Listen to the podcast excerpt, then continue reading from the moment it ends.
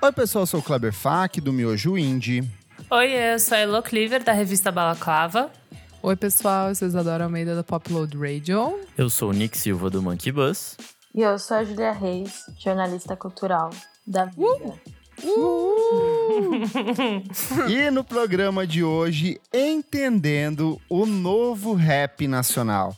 A gente vai falar sobre trap, rap, hip hop, drill, diversos outros gêneros, subgêneros, colaborações, parcerias, novos artistas, novos movimentos, novas cenas. O que está acontecendo no rap nacional, o que aconteceu nessa última década, passado, presente e futuro, com a participação especialíssima da Júlia. Certinho, gente? Certíssimo. Bora! Mas antes, o que, Isadora?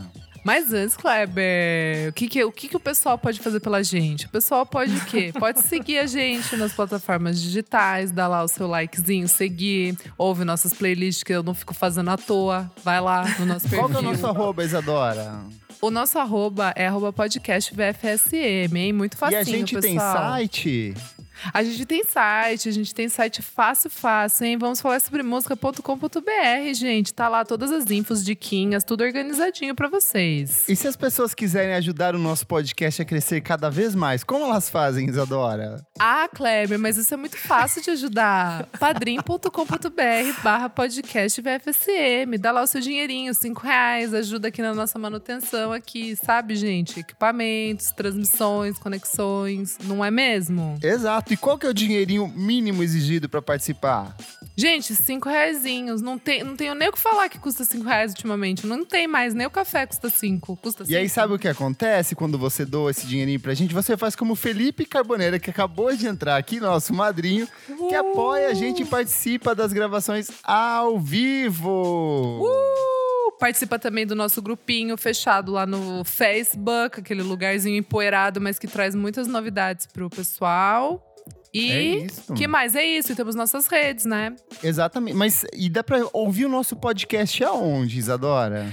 Kleber, você não vai acreditar. Ai, Você meu Deus, Isa. Não sei. Você, você pode ouvir em qualquer plataforma de streaming: Google Podcasts, Spotify, Deezer, Tidal não. É, que mais? Apple Podcasts. Tem até uma plataforma nova, certo, Nick? Certíssimo. A gente entrou agora na Orelo também, que se você não pode ajudar a gente monetariamente no Padrim, você ouvindo na Orelo, você dá alguns centavinhos pra gente, não pagando nada. É só dar um Poxa. playzinho lá que a gente ganha um dinheirinho.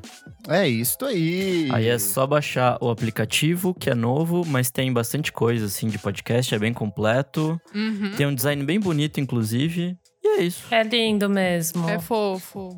Amei. Então vamos pra pauta, gente? Bora! Bora! Júlia, antes de mais nada, se apresente, conta um pouco do seu histórico, fala por que, que a gente convidou você para ajudar a gente nos nossos conhecimentos sobre hip hop e rap nacional aqui hoje. Gente, eu ganhei num sorteio do Instagram. ai, ai. Na real, meu nome é Júlia, prazer, eu sou jornalista cultural, é, tenho um histórico aí no jornalismo falando sobre cultura de rua, de quebrada, incluso a cultura do hip hop que tá no meio. Hoje eu sou community manager do Conversa com Bial na Rede Globo, também sou criadora de conteúdo no Rap Falando, Twitter Anata, né? e estamos aí sempre na atividade, com muito bom humor, para falar sobre a cultura brasileira. É sobre isso. Perfeita, perfeita. Tudo. Apenas. Acho que a gente vai falar sobre o atual cenário, mas antes é bem bom a gente fazer um histórico do rap nacional, né? A origem, como começou. Isadora Bora. fez aqui uma linha do tempo, certo, Isa? Certo, vamos nesse túnel do tempo, hein? Vamos lá. O que, que a gente tem no comecinho do rap aqui no Brasil? Júlia, você quer puxar aí como que foi a origem do rap aqui nacional? Bem rapidinho, só pra gente ir se localizando? Total. É, então, o, o rap no Brasil, ele surgiu na década de 80 e foi muito, foi em São Paulo, muito em, em paralelo, quase andando junto com os bailes black é, que rolava no Teatro Mambembe, no Chic Show.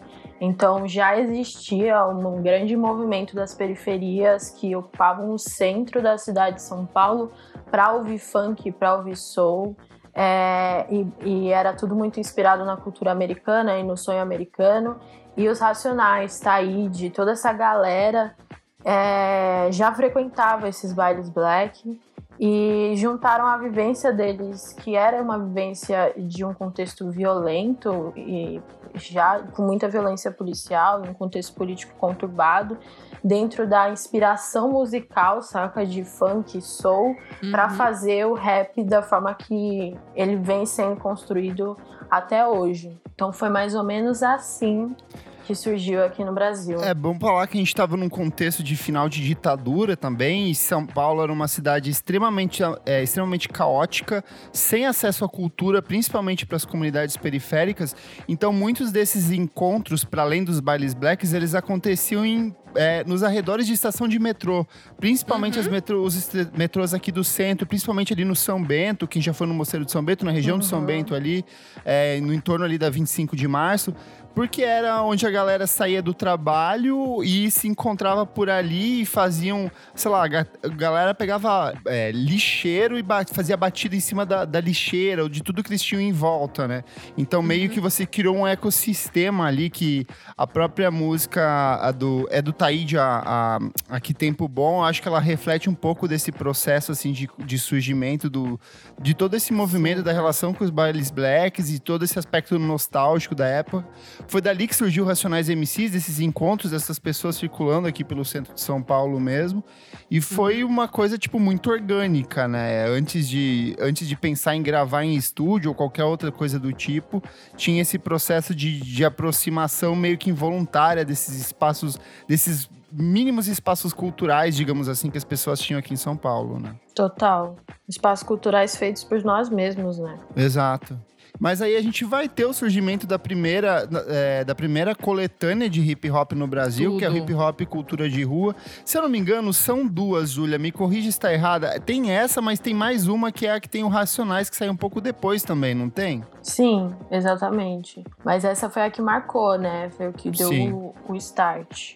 Eu achei muito legal. Eu não conhecia fazendo não conhecia? a pauta eu não conheci, nunca tinha parado pra ouvir. Acho você não sabia tinha... da história do Nazi nessa playlist? Cara, não, não você acredita? Não sabia. Eu fiquei chocada. Mas daí o André Bujanra. Crossovers, né? crossovers. É. é. Tanto o Nazi quanto o André Young, eles dois são aficionados por funk, soul e cultura negra dos anos 70, 60, assim.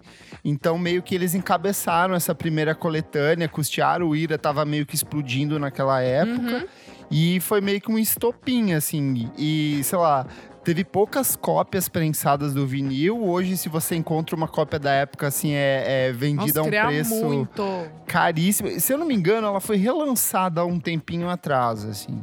Nossa, eu fiquei é babando é até que... a capa, né? Tipo, é muito, muito legal. legal são, acho que são umas oito, sete faixas, eu não lembro agora sim, exatamente, sim. mas é meio que nessa é, época. Assim. E é muito legal que, tipo, dá pra sentir mesmo a vibe, assim, né? É de 1988 e dá pra sentir que, tipo, ainda tava engatinhando e tal, e era muito baseado no que os Estados Unidos estavam fazendo. E dá é pra muito, sentir um pouco de é Run DMC, tipo. É, é, muito legal, assim, tipo, de, de registro histórico, sabe? Sim. Sim, tipo, dá pra, dá pra entender realmente as letras muito legais, você começa a entender sobre o que, que seria, né? Tipo, sobre a vivência e tal. É, é, eu achei muito legal. É muito brabo e, tipo, o começo de tudo, mas que tem uma referência muito forte, assim. E eu acho que de todos os gêneros musicais que a gente tem disponíveis, assim, até hoje, o hip hop foi o que mais conservou a sua raiz, sabe?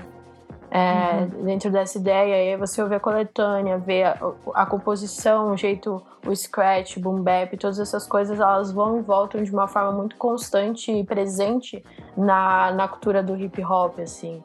E o jeito como eles eles levantam todos os pilares dessa cultura que e, sem deixar de, de falar das outras coisas, assim, porque o rap é, o, é a principal delas, assim, pode-se dizer que ela é a principal delas. Mas tem os outros, que é a rua, né? Então uhum. você sente a rua nessas músicas.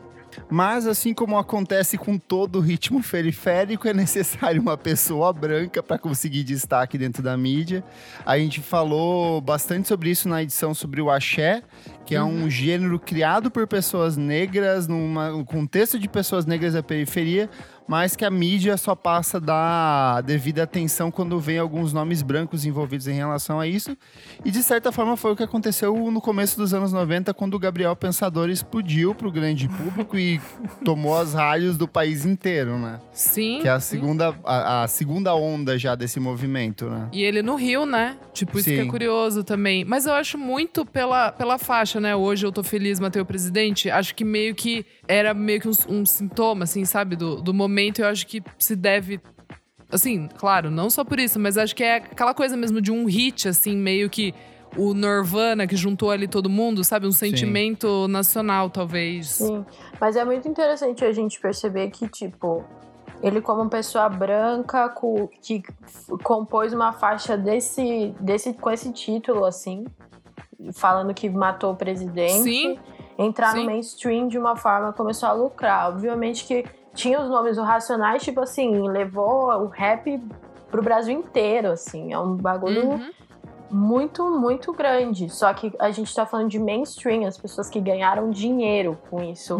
As primeiras Sim. pessoas ganharam dinheiro com isso. Aí, quando você olha e fala, pô, se o Gabriel Pensador não fosse branco falando sobre isso, será que teria o mesmo impacto? É muito legal a gente ter essa, Total. É, essa pulga atrás da É. orelha. Ainda mais em 90, né? sim. É só você ver o que, por exemplo, o Pavilhão 9 vai fazer depois com o Se Deus Vier Que Vem Armado, que é um disco mega pesado e que, tipo, acabou sendo muito nichado ou preso, tipo, tipo focado muito numa parcela específica de ouvintes, mas que nunca alcançou de fato o mainstream, mas é porque eram pessoas pretas criticando o sistema de alguma forma, né?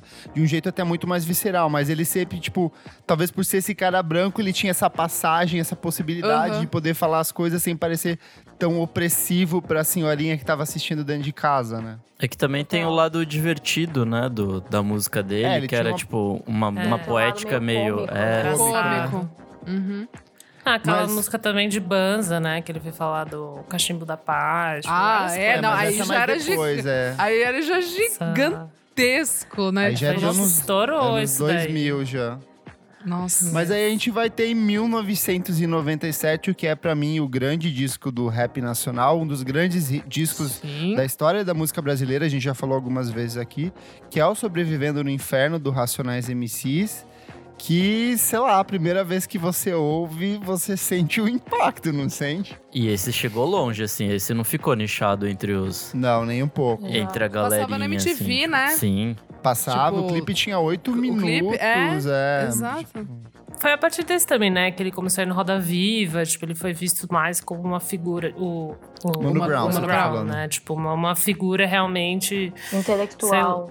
Intelectual. Aquele A Roda voz, dele né? é muito interessante. Tipo, a assim. voz do- de, de, de um grupo, assim, né? Tipo, como um representante, talvez. É, assim, ele né? era um pouco tipo a voz apenas, Aham. mas sei lá, era meio que a entrada que eu acho que essa galera mais intelectual tinha pra conversar sobre isso, né? Ou pra Sim. criticar, enfim. Ele meio que era uma pessoa pra para dialogar. É muito interessante as entrevistas com ele nessa época. É meio absurdo, né? Mas é muito interessante. Não, e dominou toda, toda a periferia, assim, tipo, Uhum. você fala, falou que meu pai ele cresceu no Campo Limpo nessa época e não tem uma pessoa que, tipo, não saiba cantar todas as faixas Sério? nacionais. e a Tipo, gente tá é- falando de faixas de oito minutos. de- Exato. É uma história que conta ali, tipo, todo mundo sabe cantar tudo e vai passando por gerações e gerações. Essa, esse, cara, esse disco, meu Deus, sabe? Tipo, é Gigante, um lance cara. É gigante, gigante. Muito, muito foda, assim. Arrepia, mano. Não à toa virou essa leitura obrigatória no vestibular. Verdade, virou livro, verdade. E, e Aham. assim, é muito justo, sabe? Existem muitos, muitos estudos sobre sobrevivendo no inferno. E eu acho que é uma coisa bonita de se ver, porque é, é uma das funções do hip hop, é você registrar a história das ruas, sabe? Porque Sim. ninguém mais vai registrar isso. Sim. A não ser aquele que vive dentro dessa realidade, sacou? E a forma como são as composições e como que as pessoas elas ouvem e elas se identificam. E, pô, é, sei lá, tava falando, tô ouvindo alguém me chamar e, e você sabe que isso aconteceu com alguém perto de Sim. você, tá ligado? E todas essas coisas, assim, essa identificação e esse registro da história é, de quebrada é muito importante para próprio fortalecimento da nossa identidade brasileira, sabe? Sim. Uhum.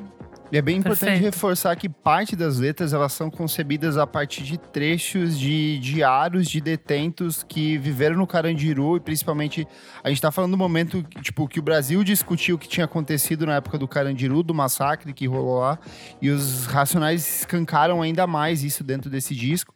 E como vocês falaram, foi um disco que foi é, é, tocado massivamente, assim, ele tocava em rádios com músicas de 8, 9 minutos, tocava na MTV, a MTV repetia esse clipe, tipo, eh, as músicas diariamente, assim, dentro da Uhum. programação delas.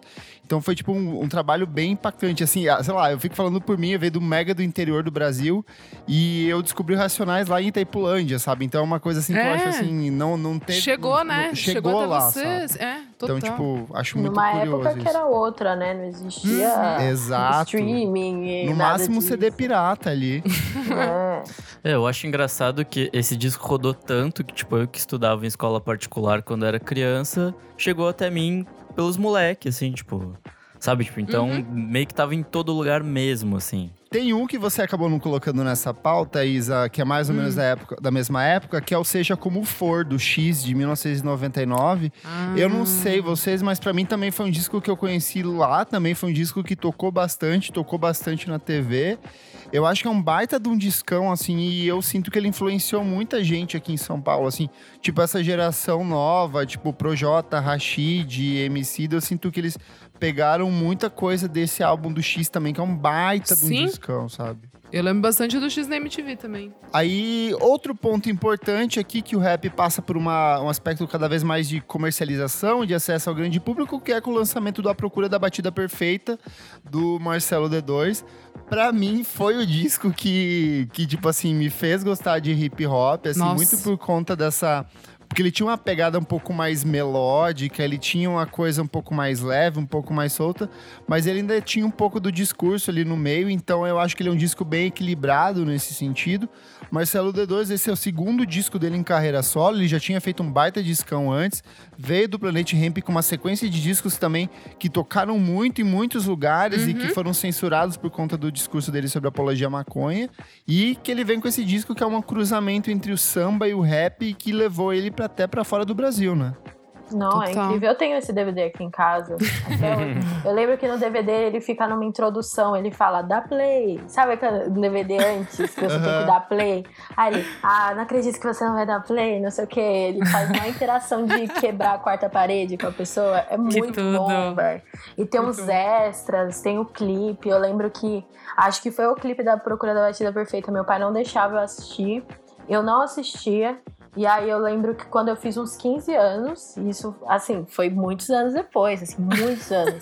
Eu fui assistir e eu não achei nada demais. Aí eu falei, nossa, pai, pelo amor de Deus, não sei o quê. Mas eu lembro muito essa, esse. Eu cresci ouvindo esse DVD, assim, Total. esse, esse disco. Cara, muito esse bravo. clipe tocava sem parar, ele era campeão no Top Muito. TVZ, ele ficou, tipo assim, semanas no Top TVZ e tocando sem parar, assim. É um baita clipe muito legal, porque ele tem essa coisa da periferia do Rio de Janeiro, só que ele tem uma estética muito de, de rap norte-americano, sabe? Então eu acho, assim, achava visualmente muito impactante isso na época. Clipes da Rihanna. Sim. Um bagulho americano, meio América Central, na real, sabe? Sim. Dá calor, assim. Eu sinto muito que, pra mim, né, super, tipo, escola privada São Paulo, era muito essa coisa do Gabriel Pensador, que era uma coisa meio de férias, sabe? Tipo, uma coisa meio que você ia pra praia, não sei, uma, uma brisa meio curtição, que eu acho que eles, os- esses dois, assim, ao meu ver, trouxeram pra esse hip hop, tipo, mais. Tinha uma pegada, né? é, política, mas a questão da maconha, não sei, pra mim explodiu nesse sentido muito de curtição Sim. e você Gastação, ouvir. assim, né? É, exatamente, gastar uma brisa, tipo, sei lá, acho É que que é bem da verdade, é que a classe sentido. média, a classe média alta tá pouco se fudendo pra crítica social, ela quer Pouco diversão, se assim. fudendo, ela então quer isso ir pra praia. muito claro porque que Gabriel Pensador e Marcelo D2 sempre tiveram uma Uhum. penetração talvez muito maior do que qualquer um desses outros nomes do rap nacional, né? Assim. Com Nossa. certeza. Mas eu aqui acho que. D2 é melhorzão que o Gabriel Pensador, assim. Não, com não. certeza. D2 Pô, gigante. Claro, Com certeza é pessoal que gigante. Tá ouvindo, pelo amor de Deus. Mas o D2 tava falando umas paradas, né? Tipo, assim como o Gabriel Pensador, mas o D2 ele é um cara que fala.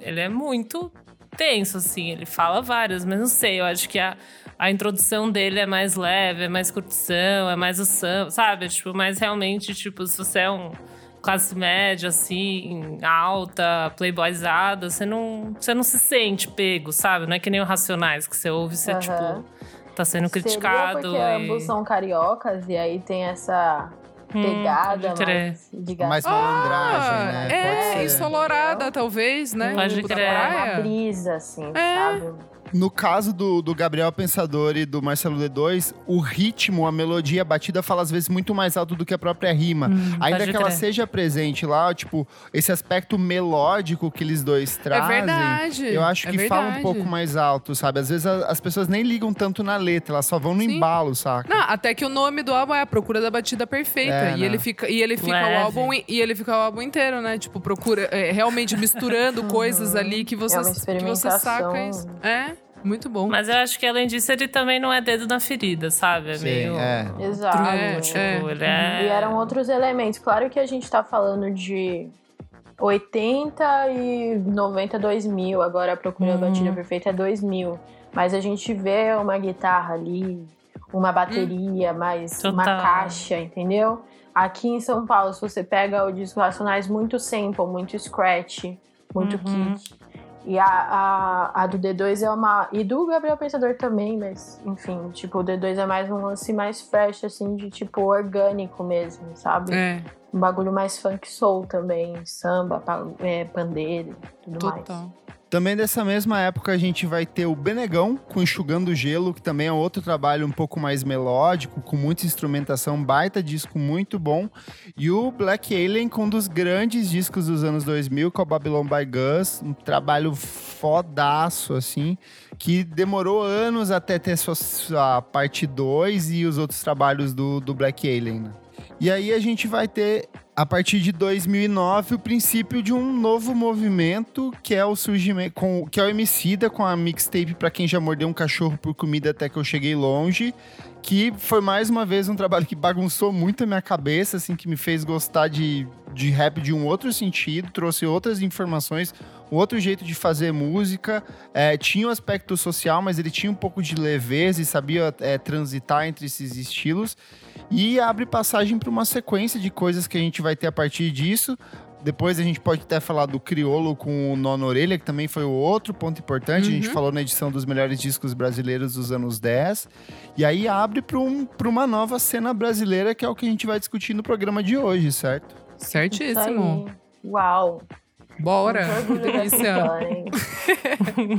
Ô, Júlia, por onde a gente começa? O que, que você acha que deve ser o mais importante pra gente começar aqui nesse. Pra entender o que, que é o novo rap, esse rap brasileiro dos anos 10, anos 20 agora?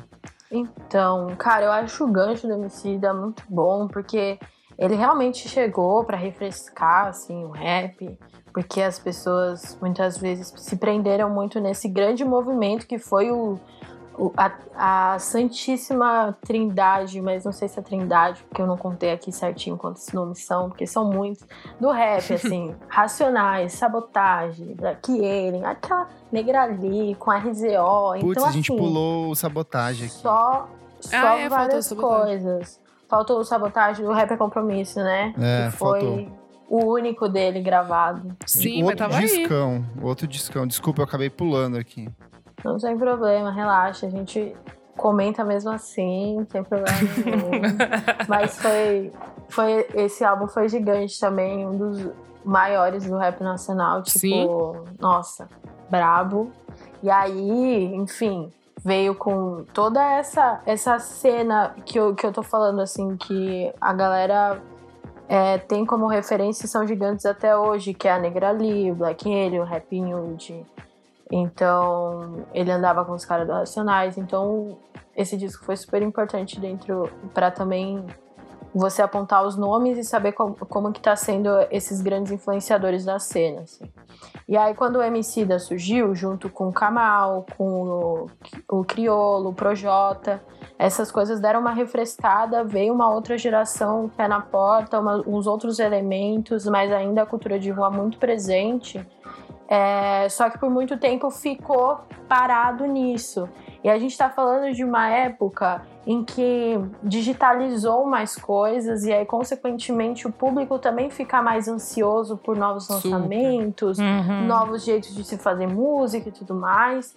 É, e a estética que o MC da Kamal Rashid trouxe ficou presa por muito tempo na mesma coisa, assim, até que é, a Pineapple chegou com o Poetas no Topo e tudo mais. Sim. Que foi um quadro em que existe até hoje, faz muito sucesso, assim como poesia acústica, mas é uma cipher em que eles juntam alguns nomes é, em ascensão no rap e eles gravam em cima de uma base e vira uma música de 10 minutos, enfim. E aí quase vira uma competição amigável em qual verso é melhor que outro e tal. E isso traz como consequência uma competitividade dentro da cena para inovar. Então imagina, se você tem e, e, a Pineapple era uma marca de roupa, né? Ainda uhum. é que veio com essa, essa nova proposta, assim.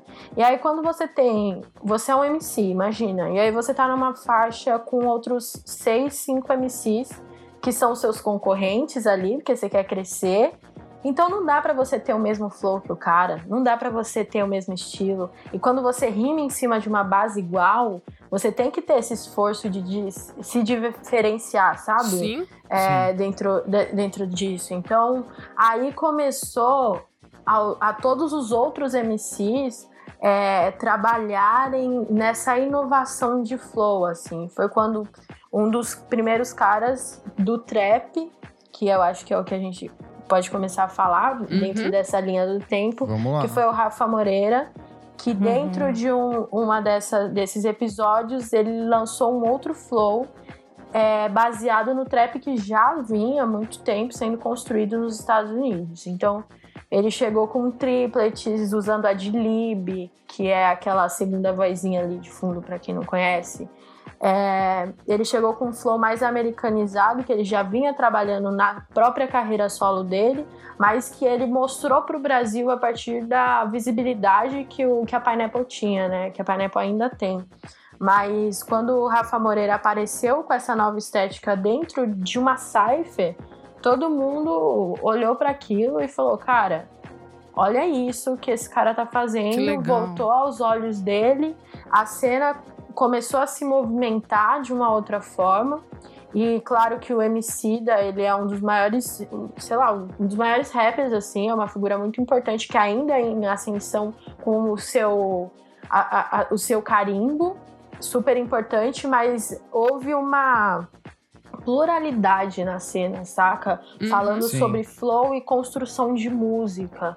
Porque enquanto rolava muito scratch, muito boom bap, muita coisa mais é, quase orgânica, assim, uma coisa mais abafada e quadrada, o trap ele traz uma outra estética, até em questão de moda, uma estética em questão de flow, de tonalidade, uhum. é, que conversa muito com os jovens dessa nova geração. Então Super. acho que foi o, o, primeiro lance assim dessa nova década que pegou essa geração Z uhum. de, de forma que desenrolou melhor até os dias em que a gente está hoje. Para quem, quem não conhece o que é o trap, qual é a diferença é, primordial entre o trap e o rap? Você consegue explicar de uma forma bem clara, assim? Como simples? se eu tivesse quatro anos. Exatamente.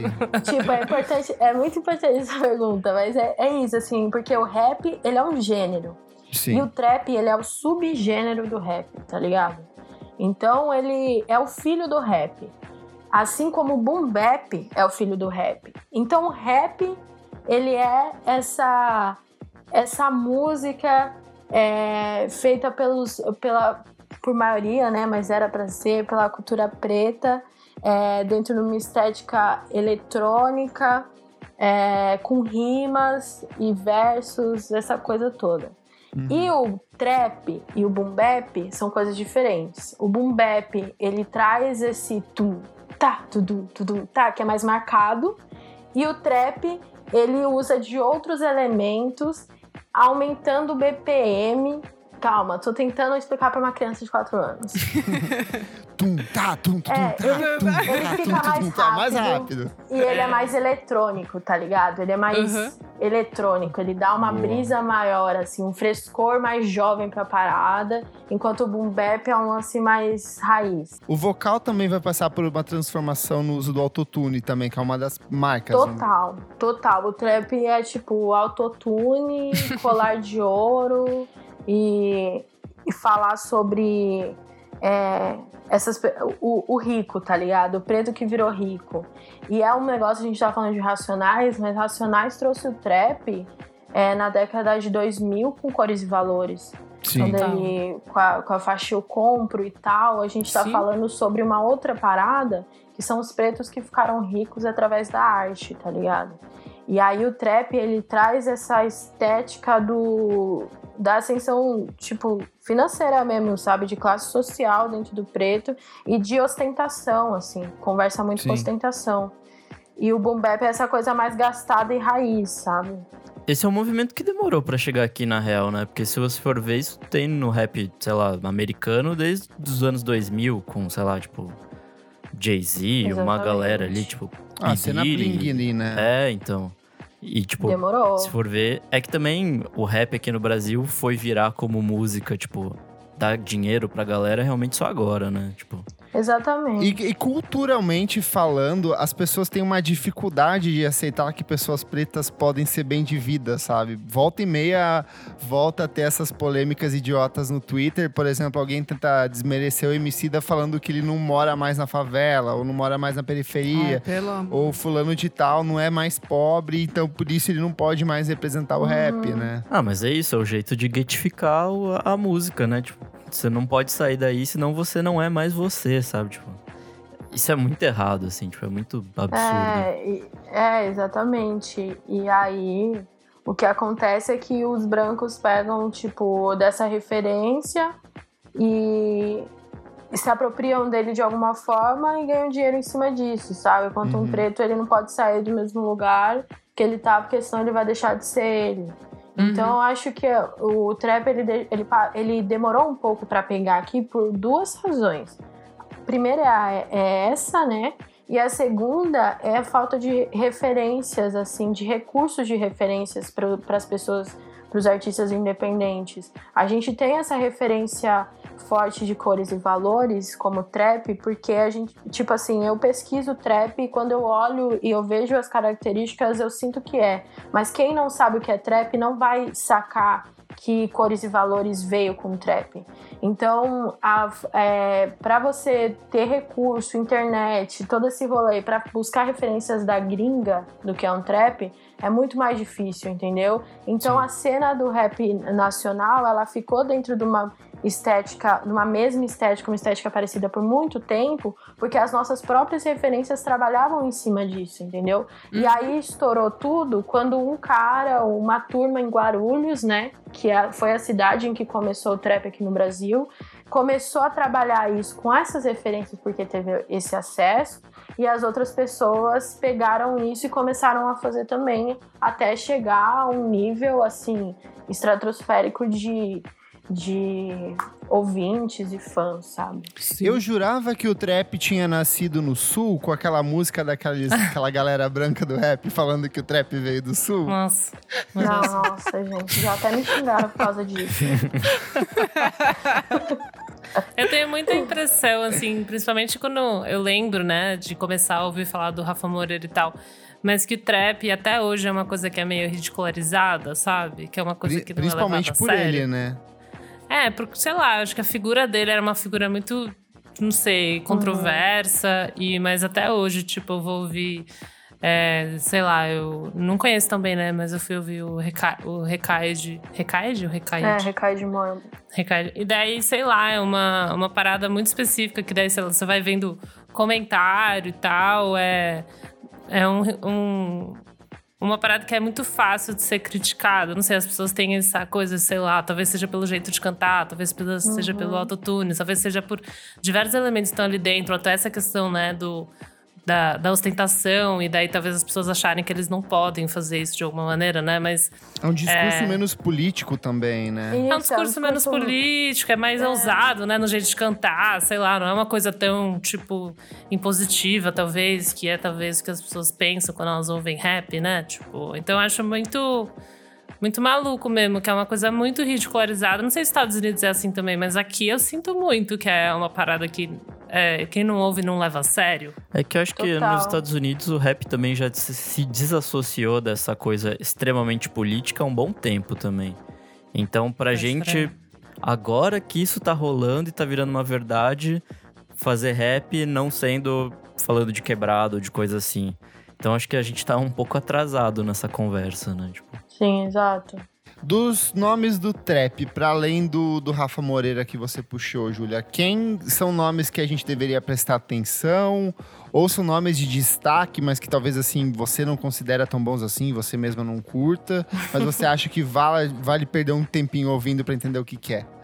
Então, é, o trap, ele como eu disse, ele tá desde 2014, 2015 trabalhando na cena, numa cena muito nichada, e hoje ele já subiu pro mainstream. E hoje eu digo assim, esse ano, esse semestre, a gente finalmente tá vendo que o lance assim tá indo para um outro nível, o Spotify Gigante. tá pro 50, um negócio muito louco. E aí, puxando, não tem como não falar do Matuê.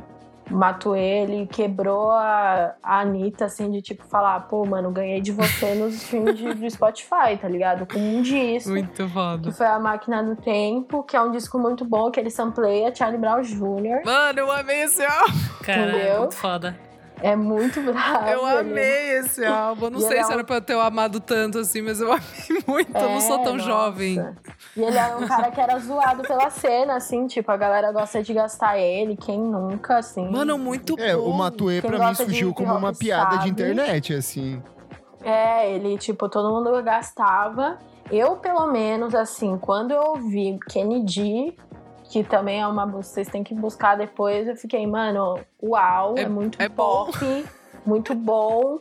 Aí eu falei, mano, muito bravo. Ele é um cara super gentil, super humilde também, da hora. E aí ele fez o Máquina no Tempo é, do tempo e, tipo, todo mundo ficou, tipo, mano, muito brabo. Tem uma galera que ainda zoa ele e tal, ah, porque é branco, ah, porque é isso, ah, porque é aquilo, mas não tem como negar que ele é um, um dos maiores nomes da cena. E, tipo, ele chegou no mainstream porque ele simplesmente quebrou todos os recordes, foi números absurdos, assim, tipo, com, com esse último disco dele. E ele é um cara que ele não é, né, do, do eixo Rio-São Paulo, né? Ele é então cearense, não é? Exatamente. E ele morou fora também, né? É, morou, morou nos Estados Unidos é. e tal. Eu achei muito interessante a história dele, sim. Nossa, Enfim. o cara tem 3 milhões de seguidores. Apenas. Mano, gigante, gigante. Ele morou fora um tempo, ele tem muito essa, essa esse privilégio também. Esse, ele sabe falar inglês, ele tem muito essa coisa americana grudada nele, assim. Uhum. Então, tipo, as, as músicas dele são muito bem produzidas. Ele tem uma grana para colocar dentro do trampo dele hoje. Ele é do Ceará. Então, é um grande nome, assim, para as pessoas saberem que, o que é trap. É, também não tem como não falar de Recaide Mob, que são os meninos que é uma boy band quase, né? São, é. Os caras, eles fazem trap é, e se juntaram, assim, são quatro caras, né? Que é o The Fidelis, o Derek, o Gé Santiago e o Igo. Tem umas é... fotos com cinco pessoas aqui já. É, que antes tinha o Clean, mas aí ele saiu. Mas a Recade, ela é, na verdade, eles não. É, é, eles, se, eles falam que eles são um grupo. É quase um grupo cultural, né? Então, uhum. a Recade vira uma gangue que é com produtores culturais, empresário, com beatmaker, ah, com expande, DJ, tipo, com é maior, artistas assim. visuais, é maior. Ah, então, tá. eles trabalham dentro de um ciclo deles mesmos. Então, os clipes, as, desde as pessoas que atuam até as pessoas por trás das câmeras fazem parte da Recaide Mob. É uma das. É o Brockhampton grupos... aqui de São Paulo. É, é, é. Brockhampton, exato. Ou de, é. ou de Future ali. Eles são, tipo, eles têm uma direção criativa muito boa e estão começando a entrar junto, surfar nessa onda do pop junto, assim, você pega o, o, as últimas músicas eles fizeram sucesso com Placto Doom, agora as últimas eles lançaram Moleques de SP, e o The Fidelis, que é da Recai de Mob, tá com a Anitta em seu primeiro trap, né? Que é o Tá com Papato, que é o, o som com Papatinho, Anitta, o Bin e o The Fidelis, que é da Recai de Mob. É... Isso é gigante. Isso, é Esses tipo, eu ouvi, gostei. Eu não ouvi muitos, mas eu Anitta adorei no eles. trap, assim, tipo, uau, é um lance que, mano, Realmente, gigante. Caramba. entendeu? Chegamos lá e é doido pensar nisso. O que, que você defini- definiria como principais diferenças entre o que é feito no trap dos Estados Unidos e no trap brasileiro? É, o trap brasileiro, por muito tempo, teve uma dificuldade de identificação nacional. Hoje, a gente é, tem uma identidade, identidade muito mais levada para o funk e para a periferia, assim. Enquanto dos Estados Unidos é muito um lance é, de ostentação quase por si só. Uhum. E aqui é, é um assim, eu sou preto, enriqueci, estou em lugares e usando marcas que eu não podia antes. Tem sempre um paralelo entre o antes e o depois, mostrando a ascensão da parada, sacou? É, e de musicalidade são Mas elementos coisa, muito mais É uma maioria. No trap brasileiro é de fato uma maioria preta, porque eu sinto assim que o que chega do mainstream pra mim é muita gente branca envolvida, sabe? Sim. Assim, trap, maioria, pro galera do hip hop que ouve, a maioria é preta. No Uhum. mainstream, a gente vê que, tipo, tem vários nomes que, assim, eu não ouço, eu não sei, mas quando eu olho, assim, pra, e, e, e, e avalio os números, são pessoas brancas que estão fazendo trap no Entendi. mainstream. É, a minha esperança, eu acho que a esperança das pessoas que ouvem hip hop e acreditam dentro nessa cultura como um todo é que é, o trap indo pro mainstream de fato, na mão de Anitta, Ludmilla e todos esses grandes nomes, esses artistas que estão no corre há muito tempo e fazem parte da cultura vão junto, assim, Boa. sabe? Sim, ala- alavanca todo mundo, né? É, Aham. Você tá fa- falando musicalmente também, desculpa, eu te interrompi aquela hora. Não, mas musicalmente é muito pro funk. A gente vê grandes produtores aí, o Papatinho, que era da Cone Crew, é, e hoje ele tá, assim, com, den- assim, com muita grana. Ele produziu o, o disco do... Black Alien, né? do Black. Alien, é. Perfeito. E ele, ele, ele cola com a Anitta, com o Lennon, que é uns caras assim que, tipo, estão crescendo muito no rap. É, o Mão Lee, o WC no beat, eles misturam. É o rap é o funk que eles falam, né? Uhum. Sim. Então eles misturam muito dessa estética, assim. é- é, eu, não, eu até não consigo enxergar quase similaridades entre o trap dos Estados Unidos e o trap do Brasil, por conta da nossa identidade nacional, que hoje está muito bem colocada dentro desse meio, sabe? Uhum. Legal. E o que, que é o drill, Júlia? Então, o drill tem essa, essa coisa, né, gente? De tipo, como eu disse antes, o público tá sempre ansioso por uma coisa nova. E o público do rap, ele gosta muito de ser esse público que é o que ouve primeiro, o meio underground, sabe? Da nova Chique. sonoridade, do próximo. Aí quando a gente. Um negócio chique mesmo, né?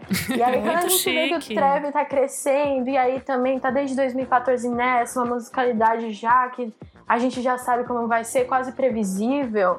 Aí veio o drill. E o drill é um movimento quentinho do forno aqui no Brasil, mas que já tem muito tempo que, que, que surgiu em Chicago.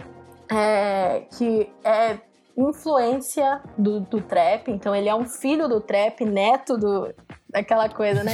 Fazer. Tá pior que a árvore genealógica dos Pôncio. Mas é um lance que vem de uma estética que é quase um meio termo entre o boom bap e o trap, porque Certo. ele, ele traz essa vivência falando sobre a violência mesmo, né? Então surgiu em Chicago e o Kay pegou esse drill e, e- e adaptou para eles, porque lá tem uma cultura muito ruim, tem até um documentário no YouTube que é Termos e Condições Drill de UK, que eu acho muito legal de todo mundo assistir, Boa. porque lá rola um lance de facada, né? Os molequinhos têm que sair de colete de prova de balas, assim, porque um, um esfaqueia o outro. E Meu Deus. dentro desse, de- dessa lei das ruas, a galera começou a fazer o drill, que vem muito com hi-hat, uns slides de slide de 808, assim. Achei e muito falando bumbão, assim. Gostei É, muito. muito, tipo, né? Vários bumbos, assim. Eu achei muito, muito, uns slides, um lance. E é um. Você percebeu que é um lance mais violento, assim, de como Sim. eles falam?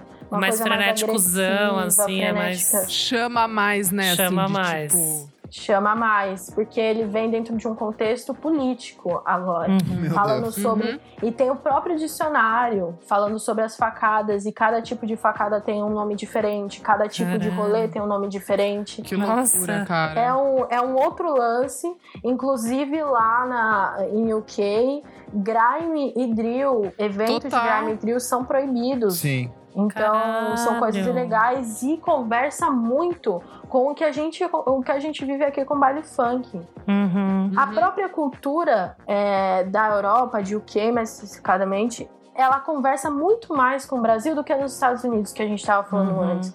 Então eles são muito mais ligados com futebol, as periferias É lá são mais parecidas com a nisso, gente. O jeito como eles vivem nas ruas são mais parecidos com o jeito que a gente vive aqui. Então, o drill ele tem esse match muito claro assim com a nossa cultura. E ele encaixa Sim. muito bem com o funk sonoramente. É, com o funk em termos de som, assim, isso. Uhum. Tem o Musão, que é um cara, um produtor brasileiro que, que produz o Kian, que é um grande nome do drill, que eu acho legal todo mundo ver, que ele mistura o funk com o drill de uma forma linda, assim. E dentro de uma estética que é diferente do trap, que é a camisa da Nike, bonitinha da Gucci, corrente de ouro, o drill ele vem com um lance assim, Nike, Adidas, camisa de time, calção, chinelo, Hum, 12 que foda. molas, é, sei lá, bagulho da Oakley, então é uns lances muito mais brasileiros mesmo, vem com essa força assim de, de uma estética em que a galera do rap tá colocando como novo, todo dia surge mais um drill, então é o, é o novo bagulho assim, dentro Deixa do eu rap, enquanto o perguntar. trap acende. Um dos discos que eu mais gostei que eu vi nesses últimos meses é o 40H 40 do SD9. Ele entra em drill ou ele é outra vertente? Ele entra em drill, ele entra em Entra drill. em drill, né?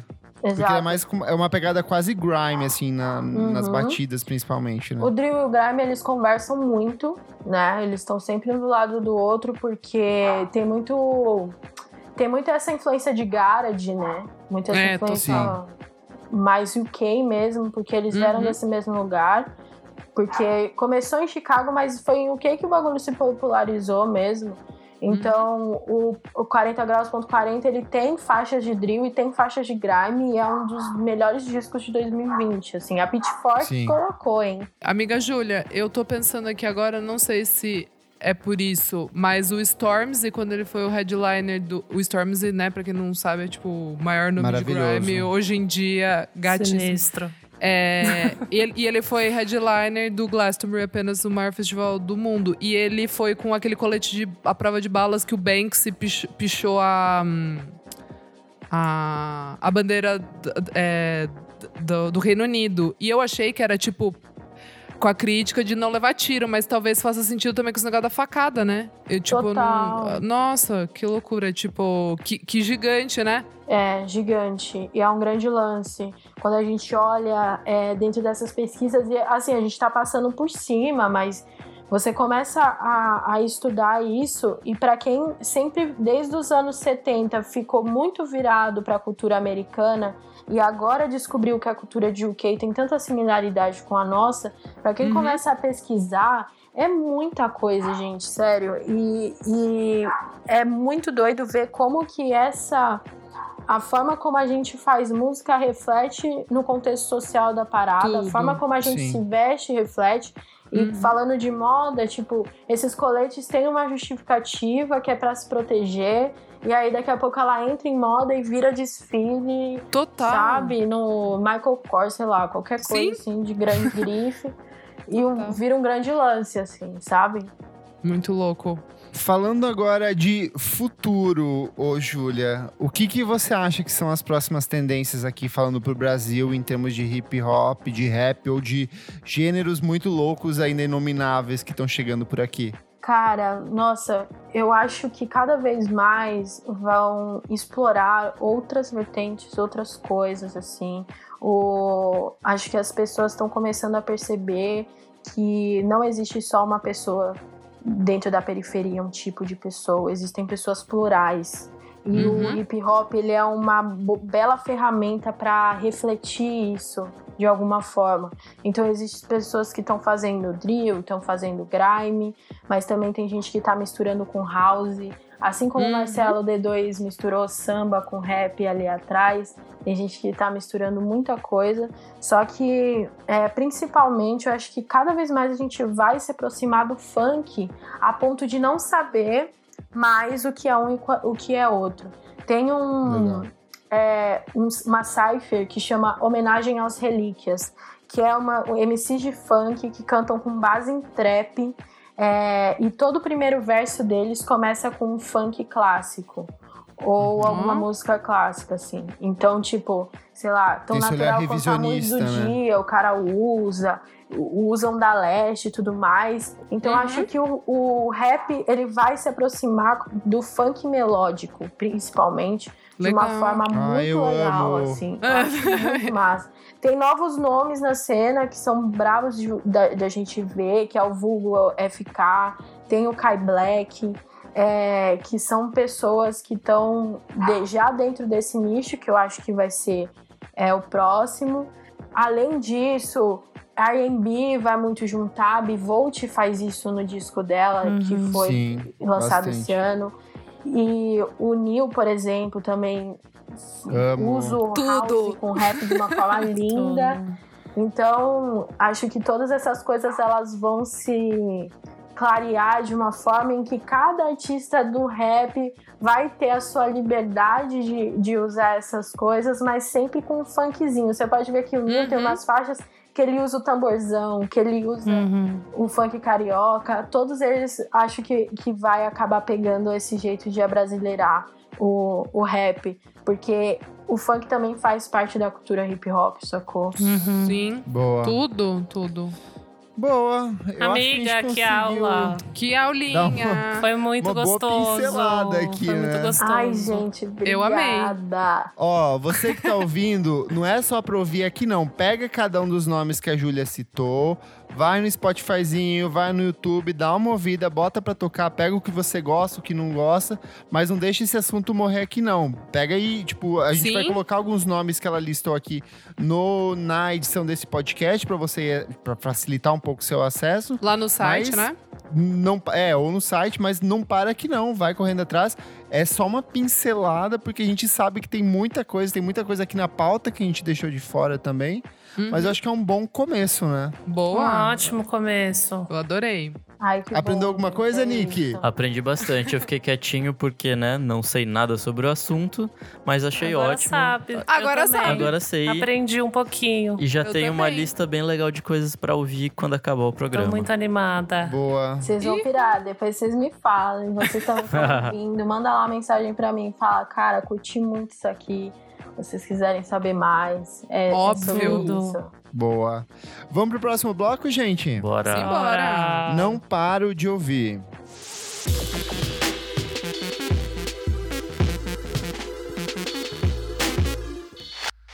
Segundo bloco, não paro de ouvir. Dorinha, o que, que é esse bloco? Lolo, desse bloquinho esperto, a gente vai trazer as novidades aí que a gente ouviu essa semana. E, tipo assim, cara, virou nossa cabeça, né, Que Kleber? Meu Deus, delícia. então paramos. Virou. Virou minha cabeça e o coração. Feito bola de sabão. Feito bola é de isso. sabão.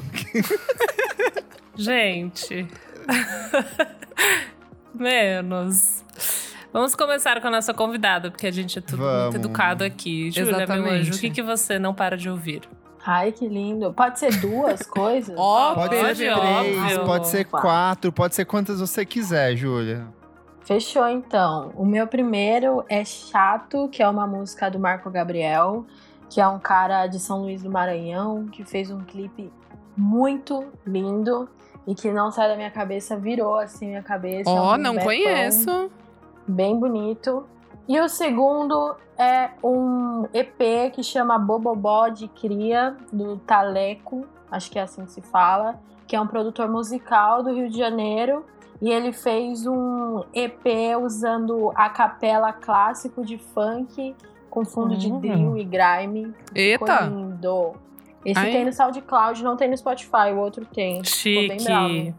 Perfeito. Nick, você, silencioso. Essa semana venho com duas diquinhas. A primeira é que meu homem, Tom Michi, lançou uma. Lindo! Ele lançou um puxadinho do disco dele, o What Kind of Music. Ele e o Youssef Dias fizeram mais quatro músicas, que possivelmente né, já tinham feito na época, mas aí sobrou, não entrou Ah, no sim. disco. E eles fizeram um, puxadinho. Um EPzinho de, de quatro faixas, muito bom. Tem coisas que são bem parecidas com a do disco e faz sentido não terem entrado. Mas ainda assim são músicas muito boas. Minha segunda dica é a música nova da Yukika, que quando o Kleber falou eu não dei muita moral. Eita! Eu amo. Que pegou. Eu não dei muita moral, mas depois eu ouvi o disco e puta que pariu, que Nossa, disco é ótimo. foda.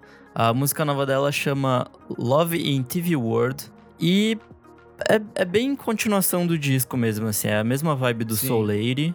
Esse city pop meio 70, meio 80. A voz dela é maravilhosa. Nossa, ela é linda, ela é perfeita, ela é- parece que ela é um holograma, assim, de tão surreal que ela é. E pra quem não ouviu ainda e não, assim como eu, demorou para dar moral, ouve se você gosta de Carly Rae e Jessie Ware, porque é muito maravilhoso. E é isso. Ó, muito. que vibe, Boa. hein? Tudo. Kleber. Vou começar pelo Nacional, que é maravilhoso, que saiu na última sexta-feira. O Intermitências, quinto álbum de estúdio do maravilhoso Jonathan Tadeu. Disco de rock triste, tristíssimo, inspirado por esse momento de quarentena. Ele bebe muito do Big Thief, que ele falou que foi a banda que ele mais ouviu Ó. no processo de composição do disco. Mas também tem muito de Cat Power, tem uns ecos ali meio de Sparkly Horse. Então, dessa pegada sadcore, slowcore do final dos anos 90, assim, tipo, ele é Que a meio gente sujo, gosta, né? Que a gente Que a gosta, gente ele é meio gosta. sujo, só que ele tem, eu, ao mesmo tempo, ele é um dos trabalhos mais acessíveis da carreira do Jonathan Tadeu. Então vale muito o Jonathan Vendeu Tadeu, bem. um desses nomes da geração perdida de Minas Gerais. Muito bom. O que eu realmente não paro Ai, de ouvir, vai, vai, vai. Royce Murphy com é Roisin pelo amor de. Deus. Eu tô cansada das pessoas falaram errado o nome É dessa mulher. Roshin? É Roshin, é gaélico, Então vamos lá, irlandês, já falei, significa rosa. É Roshin O que eu não Murphy. paro de ouvir é Rushing Murphy com o disco Rushing Machine. Disco maravilhoso. A gente fica, a gente ouviu a Dua Lipa, a gente Perfeita. falou assim: ninguém mais pode fazer música Não, disco não, em não, não, 2020. Não, não, não, não, tem Aí a gente ouviu o quê? Jessie Ware, e a gente falou assim: ok, esgotou o disco Music em Não, 2020. não. E aí vem com essa mulher com esse disco maravilhoso. Nada nunca será esgotado. True Exato, disco, minha amiga, é isso. é no disco, deliciosíssimo. Vibe 90s, vibe tipo começo dos anos 2000. Chiquérrimo. É mais chique que a Jessie Ware. Vai se fuder. Hum, aí eu discordo, porque eu acho que ele é mais Ai. experimental. Ele tem uma Então- sujeirinha. Ele tem uma sujeirinha que não tem nos discos da Jessie Ware. Eu acho que ele é mais. Ele é mais. Tá, é, o ele é próprio menos visual, polido. Ele é, menos polido. O tá, próprio tá. visual dela pro, pro, pro material de divulgação, assim, ela meio com os cabelos, tipo, acabei de dançar a noite 50 inteira, anos, sabe? perfeita. O único defeito desse disco pra mim é a versão deluxe dele que eu pensei que seria lançado com as extended mixes no lugar das faixas originais, entendeu? Ah. Mas ela lança as extended mixes num disco à parte. E eu acho isso um erro, porque eu queria ver o disco que fosse tipo de o disco de uma hora e meia de duração, sim, sabe? sim, sim. Aí, obviamente, já, já tem playlist disso rolando, mas eu queria o disco inteiro de uma hora e meia de duração, assim. Nossa, Perfeito, é perfeito. é muito bom. Aquela. É, como que é? É, Changer. Como é que é? Love Changer? Change Lover? Sei lá, alguma Tem, coisa tem assim. essa, eu gosto muito de Murphy's Law, eu acho perfeita. Maravilhosa. Putz, é Incapable, Narcissus, é só musicona muito boa, uma atrás da outra. Assim. É, essas são perfeitas, assim, mas essa que eu, que eu tava falando, que, que ela tem mais uma coisa de arte pop, assim, experimental, Aquela Incapable né? of Love, você tá falando? Essa, acho que é Lover Change, Change Lover, Lovers Change. Game Changer, Game Changer. Game Changer, Game Changer. Game Changer. Ela tem um começo ali meio diferentão ali, assim, tipo, que é meio experimental. Eu achei, eu achei isso, tipo, é meio art pop, assim, sabe? Ele não é aquele Sim. disco, é- não é disco, uhul!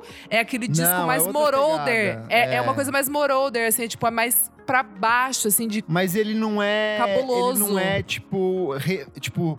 Não é imitando os clássicos. Eu acho que ela tem Não, muito da identidade não. dela ali, sabe? super, super. Por isso que eu super. acho, inclusive, eu acho que pra mim esse é o melhor trabalho da carreira dela, porque eu acho que ela Super. fez o disco que ela queria fazer, o tempo dela, tanto que ele levou mais de um ano e meio até ser produzido. Nossa, o primeiro é bom. single, ele saiu, se não me engano, em setembro do ano passado, outubro do ano passado. sabe? Foi, foi, E tanto ela que ela foi ganhou um trabalhando, prêmio. foi tipo, trabalhando. E agora chegou esse que é um baita, um baita de um discão, vale muito.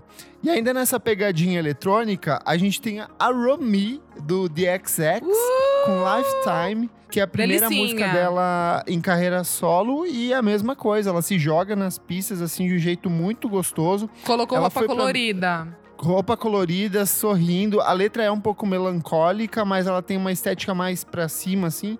Lembra um pouco Robin, mas também lembra muito que o próprio JMXX, que é um dos co-produtores da faixa, fez no trabalho dele em carreira solo. E a Uhum. última, especialmente pra minha amiga Elo, é que as meninas do Chai lançaram Dance. Mind If You Do. É bem divertidinha essa música. ainda. É bem gostosinha, ela é mais levinha em relação ao que elas apresentaram no último álbum de estúdio delas, o Punk. E é pra, essa música foi lançada justamente para celebrar que elas assinaram com a Sub Pop. A partir de agora elas são umas Uhum. artistas com distribuição pela Sub Pop. Muito chique. E é uma música, tipo, melodicamente falando, assim, muito bem acabada, com vários coros de voz intercalados, umas guitarras climáticas, sintetizadores, muito diferente do que elas fizeram no último ano, só que assim, ainda assim muito atrativo e gostoso de se ouvir. Então, Boa. Jonathan Tadeu com Intermitências, Rushing Murphy com é, Rushing Ma- Machine, Chai com Donuts Mind If I Do e Romy com Lifetime. Boa. Cheio. Você, Lô. Não, falta eu, tudo Ainda bem? não, é. Dorinha primeiro, eu vou por último aqui, apresentadora. Pessoal, já que Kleber falou o único álbum assim que eu, que eu ouvi mesmo, assim, que foi Rushing Machine, eu vou com um single que eu achei muito bom, que é da Goat Girl, que é aquela banda punkzinha que eu gosto só de meninas londrinas. É, vão lançar o segundo álbum em janeiro. O primeiro single é essa música que eu tô falando, que é Sad Cowboy. Muito boa, tipo, muito mesmo. A produção é do Dan Carey, que é aquele cara que produziu Black Mid, Sim. o Fontaines DC, que é babadeiro. E sai pela Spirit Underground, né? Que é tipo a, a gravadora dele ali, tipo, o selo, ele que produziu é, com elas. E o álbum é, se chama On All Fours. Então eu estou super no aguardo. Perfeito. Boa, muito bom. E você, Lô? Amada? Cara, eu estou ouvindo. Na verdade, eu fui ver e foi lançado duas semanas atrás, então desculpa. E- Tô tudo Mas eu bem. tô ouvindo o novo do Marcel D2, na verdade. Ai, muito bom! Eu não vi gostei. ainda, Vocês cara. gostaram? Assim tocam os meus tambores, pelo Marcel D2. Eu comecei a ouvir essa semana, tô achando bem legal, cara. Achei. Bem Ele é diferente colo- dele, né? É, ele é mais colaborativo, tipo, ele traz é, mais, mais batidas, tipo, afro-brasileiras, assim, tem muita coisa de Umbanda. A produção fica por conta do Nave. Eu não conheço, gente, mas. não, o enfim. Nave assina algumas das faixas, mas Algumas ele é um das trabalho faixas, com, mas é, tem vários Ele colaboradores. meio que abusa, assim, dessas Sim. influências, as O músicas do disco candomblé. todo, eu não sei se Umbanda. você viu, mas ele foi produzido em 150 horas de transmissão Sim, live no pelo Twitch, né? Caramba. Ele foi todo, todo o processo de pesquisa, até a produção em si, até a, a, a, ma- a mix e a master. Foram todos, tipo, dá tudo no Twitch. Eu lembro quando ele Gente, tava é fazendo, mas eu não sensacional, entrei. É sensacional. Maravilhoso. Tipo, o Marcel D2, ele é gigante, né? Não tem jeito. Então- tipo, Visão de vilão, brabo. A minha favorita, Elo, é a segunda faixa do disco, a Rompeu o Coro, que tem participação Uhum. da Jussara Marçal, do BK, é do Baco do Blues. Só que chega uma tal de Anelisa Assunção e ela simplesmente engole o BK Total. e o Baco Exu do Blues numa, falar, nos tipo, versos os assim. hits desse disco, pelo amor de Deus. Cara, Então, os versos dela são muito boa. boas, muito bom. Ó, tem Russo Passapulso, tem Criolo na Tambor, o Senhor da Alegria, que é um texto que ele lê de um historiador brasileiro. Lindo. Tem Tropiquilas, tem Roger, tem Luísa Machado, que é a senhora esposa do moço Marcelo D2, que canta também. Nessa mesma música que tem ela, tem o Dom El cantando. Tem Jorge do Peixe. E o disco encerra com 100, que é o filho do Marcelo D2, com o Jonga também. Então, tipo, um Muita baita gente de um discão. pesada. Eu gostei que tem. Ele é tudo uma. Tem muitas colagens, assim, tipo, na terceira faixa, quarta às 20. Tipo, o começo, se eu não me engano, é o depoimento do Gilberto Gil, assim, quando Sim. ele foi preso. Então tem muitas colagens. É tipo. É muito interessante ver o Marcelo D2 realmente com esse cara que já fez muita música, ele viveu toda uma história de música no Brasil e ele traz isso pra música dele também. Então, acho que tem muita cara dele. Eu acho que eu fui ver vários textos e todo mundo meio que falando, ah, mais do mesmo, sei lá, algumas faixas são meio que só Nossa, Marcelo discordo D2. muito. Mas eu, é, eu discordo em várias, eu entendo em outras, mas eu acho que ele traz muito dessa bagagem cultural dele que eu acho muito interessante. Ele continuar produzindo e trazendo isso pra música dele e sempre chamando mais pessoas e se propondo a fazer ritmos diferentes. Eu acho isso muito massa. Então vale ouvir e eu acho que ainda tem muita coisa pra sair. Se eu não me engano, eles gravaram mais backstage que vai sair no, É, vale, no vale canal dele. acompanhar tudo que tá rolando no YouTube dele, assim, que ele Sim. registrou tudo. Então, assim, tem, por exemplo, tem participação do 100, aí o 100 vai fazer uma transmissão no YouTube com uma discotecagem, com várias coisas relacionadas. Então ele é um disco, assim, que ele tem 30 e poucos minutos, só que o material envolvendo o Gigantesco. disco, assim, é gigantesco, sabe? Não tem, É uma coisa muito grande. A gente tá em um ótimo momento, né, na cena brasileira. Uhum. Sim. Como um todo. Nossa, é assim, o pessoal Show. tá trabalhando, cara. O Tá pessoal trabalhando. E por último, saiu o disquinho de remixes do, da Fenda, da Papisa. Verdade. Então, vale ouvir. Gostei ali da Eu Gostei também. É uma farrinha boa, uma farrinha boa. E é legal, né? Tipo, ela traz uma galera. Então tem remix da, da Tati Lisbon, da Vivian Kuz- Kuczynski, da Magical Charbel. Glowing Lens, tem Uma também. Magical Glowing Lands, é, da Alejandra, a Luciane, que ela, bom, quem conhece, ela é- faz mix e mesa pra muita banda, ela faz mesa da Letrux e tal, ela é maravilhosa, ela mixou o meu EP também, tipo, ela é perfeita. Então, assim, muita mulher foda envolvida, muito massa a Papis, ela sempre colabora e trabalha quase só com mulheres. Acho que o único homem envolvido é o Rolim que fez a capa, tipo, Não, sabe? mais. Eu acho que tem uns dois produtores. Tem uns dois produtores? É. Mas enfim, muito foda, muita mina. Então saiu, tá lá no Spotify. É isso, gente. Remixes da Fenda chama. Boa. Boa. Muito bom. Very que well. Então bora Pro, pro próximo bloco, garotas.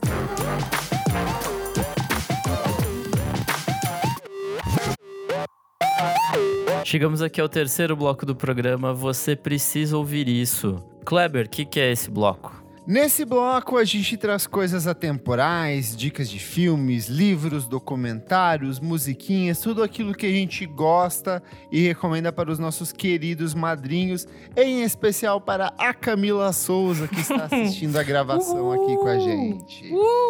E a nossa convidada, Júlia Reis, o que, que você tem pra indicar nesse bloco? Meu Deus. Esse é mais difícil. Eu vou fazer igual o Muito Sérgio. Moro no Conversa com Bial. Qual foi a última biografia que você leu? biografia? Não sei. Ai, gente, eu tô muito musical e já pra conversar com o tema do nosso primeiro bloco, eu vou indicar pra vocês o canal do Brasil Grammy Show. É, para saber um pouco mais sobre essa nova vertente e tudo isso. É Brabo é um canal de YouTube independente, cultural, que, que trabalha a vertente do grime no Brasil. É, tem DJ set, tem entrevista, tem batalha de MC. É bem, bem, bem completo. Ah lá, o Gustavo, nosso madrinho, falou aqui, maravilhoso, é mesmo? E tem um set da Júlia lá que tá um babado, hein? Tem o set da Júlia. Chique. Tem o set da Júlia. DJ, ela é DJ, ela. Vejam lá. Muito bom. Isa, e você? Qual a sua dica? Gente, eu falei semana passada, acho que não, Ai, né? não sei, Isa. Você fala Não, eu sempre esqueço. É, exa- Ó, olha quem fala, né? É, gente, filme fofo. Será que eu indiquei semana passada? O Enola Holmes. Não, Ah, não, não, não pode falou. falar. Passado você é, eu falou de Johnny também. Mitchell. Ah, é verdade. Gente, Você gostou? fofíssimo. Ah, fofinho, assim, pra Fofo, assistir né? em casa, tranquilinho, assim. É Eu com a com meu Millie pai. Bobby Brown. E- exato. Se tiver familiar, Ele bota cochilou, ele cochilou no tudo. meio Ai, e deu tudo legal. certo. A amiga é muito fofo. Muito fofo. Ela, ela é a irmã do Sherlock Holmes e daí ela entra numa aventura. É bem sessão da Só uma tarde, assim, sabe? correção, Isa. É Mizzy, porque é gaélico, tá? Ah, não é. Então, amigo, não é no caso. Você aguardou esse, hein? Você aguardou caso, pra lançar. Ela nasceu na Espanha, então, assim. Mas não é, no É caso, ela é Emília, britânica. Emília. Não, é Millie Bobby Brown. E assim, é uma delicinha, gente. A Maísa deles. A Maísa verdade, a deles. Maísa Nossa, é deles. verdade. É isso, a minha amiga. deles. Então, assim, a Pesado. Maísa deles tá super fofa, assim, Tá sabe? Ela mesmo, tá super bom. aventureira, Dora Aventureira, eu amei. É Tem o isso. super-homem como Sherlock Holmes. Como chama? Nossa, é, isso é meio estranho, né, esse cast. Mas tá tudo bem. A Isa fez até porquinho agora. É muito bom, achei muito bom. E você, Lô, qual a sua dica? Bom, muitos anos atrás, mentira, ano atrás, é, o Kleber recomendou a série Ela Quer Tudo, que tá no Netflix. Não, não fui eu, que foi a Amanda no episódio do Bakushu do Blues. Então tá. A Amanda recomendou Gente, a como eu lembro série. dessas coisas. É, É, eu não É, sei tá também, bom. amigo, honestamente. Tipo, mas, Mas, tudo parabéns. bem. Vamos, é, vamos lá. Enfim, é...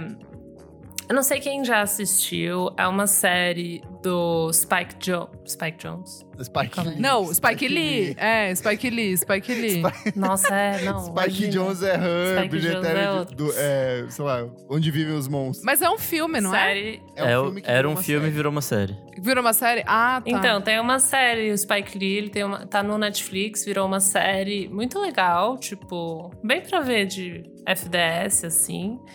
E fala, enfim, é tipo sobre a vida dessa mulher artista bissexual em Nova York, ela, enfim, relacionamentos, problemas, muito legal. E o mais legal da série, na verdade, é que ela é super musical, no sentido que as músicas elas são fazem parte assim da narrativa, tanto Amo. que passando de uma cena para outra, o Spike Lee coloca a capa do disco assim na, na tela. É bem massa, porque você tá ouvindo uma coisa e você isso chama sua atenção e daí quando acaba essa cena ele coloca lá a capa, então você não precisa nem ficar no Shazam toda Gosto, hora, tipo, gosto. sabe? É bem é bem massa, assim. Muito bonito, muito lindo. Tipo, a série fala muito sobre negritude, sobre sexualidade, sobre gentrificação, tipo, temas muito atuais. Saiu logo na virada que o, o Trump foi eleito, então ela é bem forte nesse sentido também. Então, vale a pena assistir. Mas a partir disso também eu fui salvando vários álbuns, óbvio, né? Tipo, muitas coisas pra se ouvir. Tem desde assim, Frank Sinatra, Miles Davis, Solange, ele coloca de tudo, assim, principalmente artistas negros. Mas é. Uma hora apareceu uma música muito dançante, e daí apareceu a capa, era o Sérgio Prince. Mendes. Não.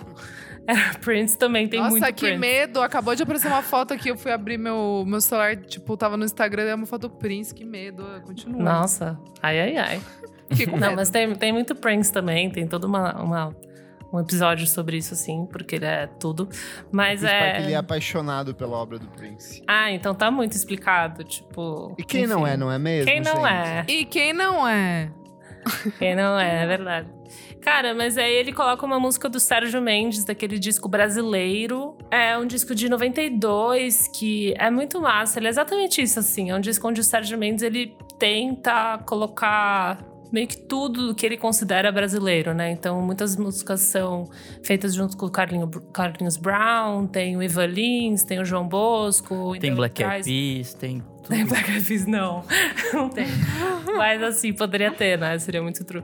Mas é muito interessante, tem muita música de escola de samba, daí ele vai para um jazz, daí então é um disco legal. A música que tá na série é a segunda faixa, Magalenha, que é uma música do Carlinhos Brown, então traz toda a questão da, da escola de samba e do batuque, tipo, é realmente só percussivo com vozes, é muito, muito lindo, e é muito interessante ter visto isso numa série americana, então é, discute muito questões é, religiosas, religiões afro, trazer essa música foi muito interessante. Então, é muito, foi muito gostoso redescobrir esse álbum, porque eu já ouvi algumas vezes, a gente vai ouvindo algumas músicas que são meio tipo. é, brasileiras, sabe? Meio que culturalmente todo mundo já conhece, então é muito interessante ver isso num disco e revisitar isso. Então vale a pena, cara, brasileiro do Sérgio Mendes, mas também vai assistir essa série, que daí tem várias outras descobertas também. Ela é bem gostosa, é tipo uma, uma novelinha, mas que tem todo esse back, assim, musical. Boa, bom demais. Menino Klebs, e você? Vamos lá, gente. Eu estou um pouco triste porque nós perdemos nesse final de semana o Zusa Homem de Melo, que é um jornalista musical, crítico, baixista, um aficionado por jazz. Ele era pesquisador, ele era especialista na história da música brasileira. Você provavelmente já leu ele em algum momento da sua vida, só que você não sabe, porque ele foi um desses grandes incentivadores desses kits que circulavam, por exemplo, pela Folha de São Paulo ou pela editora Abril, de tipo grandes nomes da música brasileira. Ele era um cara que idealizou diversos desses projetos, é um cara que participou ativamente de diversos movimentos musicais aqui no Brasil, é, atuando muito assim na por trás das cortinas mesmo, por exemplo, os grandes festivais da Record lá no final dos anos 60, o movimento tropicalista, ele sempre teve esse contato com muitas dessas pessoas. E, e eu conheci ele na época da faculdade, por indicação de um professor, e ele tinha uma coisa muito bonita que era de saber traduzir é, coisas muito complexas para uma linguagem muito simples, assim. Então ele sempre soube como explorar o jazz e apresentar o jazz, por exemplo, para um público que não entendia o que era isso. Ele sempre soube como traduzir a bossa nova, ele era apaixonado pela obra do João Gilberto. E aí, assim, a gente perdeu ele, ele morreu tecnicamente tranquilo, assim, ele teve um infarto enquanto dormia. E, e na noite anterior ele estava ainda postando coisas nas redes sociais dele. Ele tinha acabado de escrever a biografia do João Gilberto, que vai sair em breve. Nossa, não sabia. Então, assim, um cara muito. Ei, ele tava cheio de projeto ainda. Ele já tinha, tinha uma Muitos, idade ele- ele- avançada, mas ele tava com muito projeto pra frente. Tipo, ele, ele se envolveu em muita coisa da história da música brasileira, passa por ele. E aí, assim, o que eu vou recomendar são dois livros que eu acho que são bem interessantes. O primeiro é o Música com Z, que ele saiu em 2014, e na verdade ele é meio que um compilado de vários artigos, entrevistas, conversas, reflexões com diversos nomes da música e da cultura brasileira. É um, disco, um livro bem extenso, e mas que vale muito para entender a forma como ele escrevia, a forma como ele traduzia as coisas para as pessoas. E também eu acho que o que talvez seja o livro mais clássico e mais conhecido dele, que é o A Era dos Festivais. É um livro que foi lançado originalmente, se não me engano, em 19 em 2003 e ele já teve alguns relançamentos depois. Mas ele tem outros trabalhos, ele já escreveu sobre o João Gilberto para um especial para a Folha de São Paulo. Tem muita coisa publicada, muito livro, muito texto. E sei lá, toda vez que eu tento produzir uma pauta aqui pro podcast, eu me inspiro muito nele no sentido de como que eu vou traduzir uma coisa que às vezes é muito complexa, intangível, que não dialoga com a nossa realidade para dentro do podcast. Então, tipo, vá atrás das obras dele, vá ver o que esse cara já fez. E é uma perda, assim, enorme para a cultura brasileira. Um cara gigante, mas que ele deixa uma obra muito rica. Um cara que eu já é, tive a oportunidade já de conversar com ele em outros momentos. E que ele tava sempre, tipo, de muito bom humor. E um cara muito, muito acessível, sensível e gentil, sabe? Então, uma perda enorme. E, e- mas ainda há tempo de conhecer a obra do, do Zusa Homem de Melo. Outra recomendação, o Som do Vinil, que é aquele programa do Canal Brasil, ele também tem uma edição que se transforma em podcast, que na verdade é uma transposição dos programas que aparecem no Canal Brasil ou que vão também para o YouTube deles e que vão para os podcasts. E o mais recente que saiu, eu acho que hoje ou ontem, é o do Caetano Veloso, Araçá Azul. E a história é ótima, assim. O programa é comandado pelo Charles Gavan, ex-baterista do Titãs, outro grande pesquisador da música brasileira, principalmente do, desse material de jazz e dessa produção clássica de samba, de bossa nova. O cara muito aficionado pelas capas de discos, de discos de vinis antigos. Ele tem uns materiais incríveis sobre isso e ele que apresenta esses programas. E ele tem essa conversa com o Caetano Veloso e com uma galera da área de música para entender da onde veio esse que é um dos discos mais estranhos e mais incríveis da música brasileira. Programa curtinho, 23 minutos, então vale muito a pena ouvir e ouvir as outras edições do Som do Vinil. Boa. Você, Nick. Minha dica dessa semana é um produtor japonês é, de música eletrônica barra hip hop barra jazz chamado Nujabes. É um cara muito foda. Eu acho que meu irmão conhece, hein? Pode falar, Nick. Eu acho que meu irmão conhece. não, desculpa. Ainda Agora que você conhece, deixou, eu, eu vou falar, continuar. né? É, em vida ele lançou três discos e eu vou indicar o do meio, que chama Model Soul de 2005. Puta, é um disco muito bom, assim, tipo, é basicamente um- uma mistura muito louca de hip hop com jazz e tem muito sampling e tal. Sabe, tipo, o que o, o Jay Dilla fez algo, mais ou menos ali na mesma época? Foi isso, assim. E aí os dois produtores também morreram muito cedo. No caso do Nujabes, ele morreu num acidente de carro em 2010. Eita. E ele fez a trilha também de um desenho chamado Sam- Samurai Champloo, que era muito Ah, foda. então é daí. É daí. Por isso que eu sei que eu falei que meu irmão conhece, porque eu já ouvi ele ouvindo. Puta, é- esse, era um cara Ah, muito bom. Esse cara, Nick, ele é uma das inspirações pro Flying Lotus também. Sim, ele inspirou uma galera. E tem muita gente que cita ele em músicas, assim, tipo. Eu tô vendo aqui, nossa, ele é muito bom. E ele é tipo um dos caras que meio que inspiraram a galera a fazer esse lo-fi hip hop, coisas do tipo, assim. Uhum. Só que de uma forma maravilhosa, porque é, eu não Tudo. sei, o, o jeito que ele encaixa o jazz ali no meio é muito mais legal do que essas batidinhas meio, meio qualquer coisa do, do lo-fi hip Chill. hop, assim. É, chegou o crítico. Ah, eu, eu gosto, mas, né, tem níveis e níveis.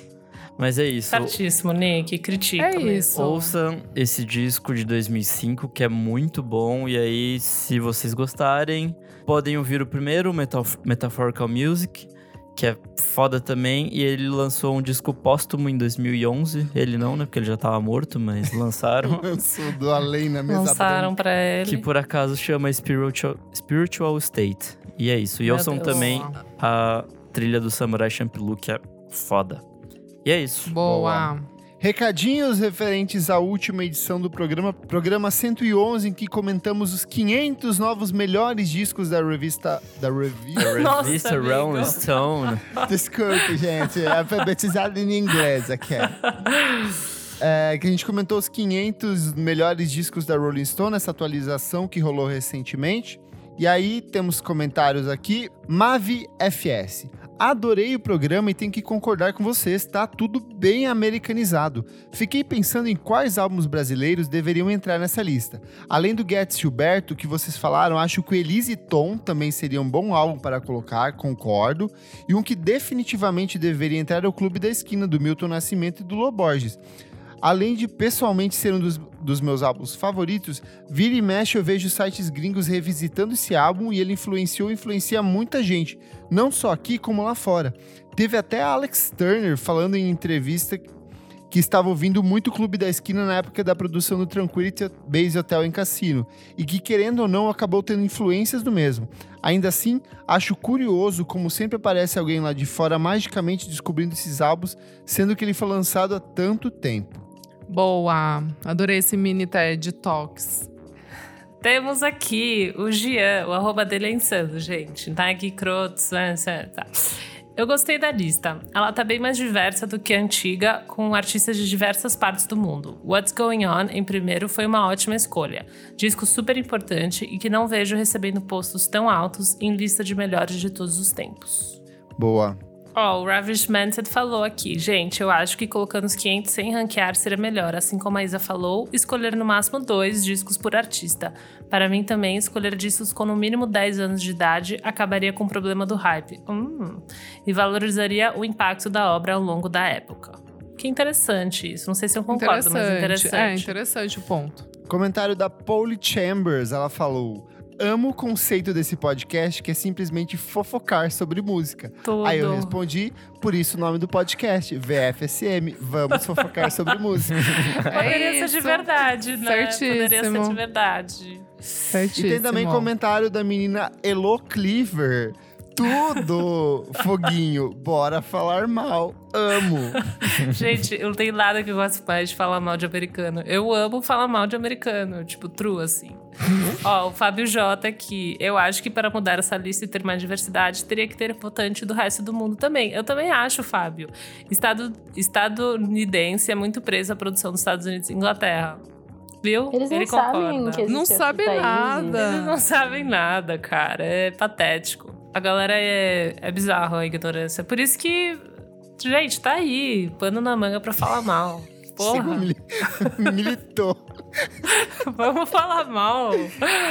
É isso. Chegamos então ao final do programa, gente. Chegamos. Chegamos. Júlia, maravilhosa, Eba. inteligentíssima, trouxe sua Juro. cultura, seu conhecimento para nós Graças a humildes. Deus, deu certo, hein? Isso, amém. A teacher Eu só tenho a Júlia. agradecer vocês Maravilhosa. pelo convite, pela A troca gente de que ideia. agradece. De A A verdade. gente agradece. Muito obrigada pela pessoa também que tá, tá ouvindo até o final aqui. enquanto Verdade. lava a louça, enquanto faz uma janta. É ou, isso. né, um skincare, seja lá o que for. Muito obrigada também por estar Boa. ouvindo a Dá gente, suas redes sociais para quem quer te seguir, Júlia.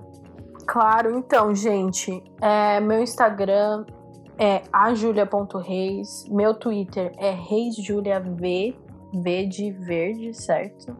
E eu tenho também o SoundCloud, se você gosta, eu sou DJ também, só esqueci de falar. Chique. Arrasou. Que é de Julia underline user, certo?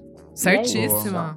Eu sou o arroba Kleberfac no Twitter e no Instagram. Dicas diárias de música todos os dias. Ou arroba miojoindie no Twitter. Aproveitem porque eu estou saindo de férias. Então Meu cuidem bem Deus. deste podcast. Se virem aí nas pautas. E até Vai daqui rolar uma anarquia. duas, três semanas. até mais, gente. Eu sou arroba Elocliver no Insta e no Twitter. E arroba Revista Balaclava no Instagram também. Vai lá, assine, compre, faz tudo que Assine tiver no seu alcance. Assine, gente, bora lá. Eu sou arroba Almeida Dora no Insta e Almeida Dora Underline no Twitter. Eu sou arroba Nick Underline Silva no Twitter, Nick Silva no Instagram, e é isso aí. Tudo! Não esquece de seguir a gente nas nossas redes sociais, arroba podcast VFSM em tudo, assinar nas plataformas de streaming, compartilhar com seus amigos e se tiver sobrando cinco reaisinhos por mês, ajuda o nosso nós. podcast que faz muita diferença. E lembrando que além de todos os benefícios, como participar do grupo, participar das gravações, ter acesso a programas com antecedência, em breve vai rolar um mega pacotão de Natal do nosso sorteio que a gente vai fazendo de seis em seis meses. E tá incrível. Altos brinde, mega top, show de top. É isso. Muito obrigado pela sua audiência. Obrigado, Júlia. Até a próxima edição do programa. Ao som do que, Isadora? Maresia. Sei. Sente a maresia. O maior- O maior rapper do Brasil. Maresia. Apaga a fumaça do cachimbo da cachola, vaza, acende, puxa, prende, passa, puxa, que é cachimbo e diz que é... Tá, legal. Nossa, puta merda, hein?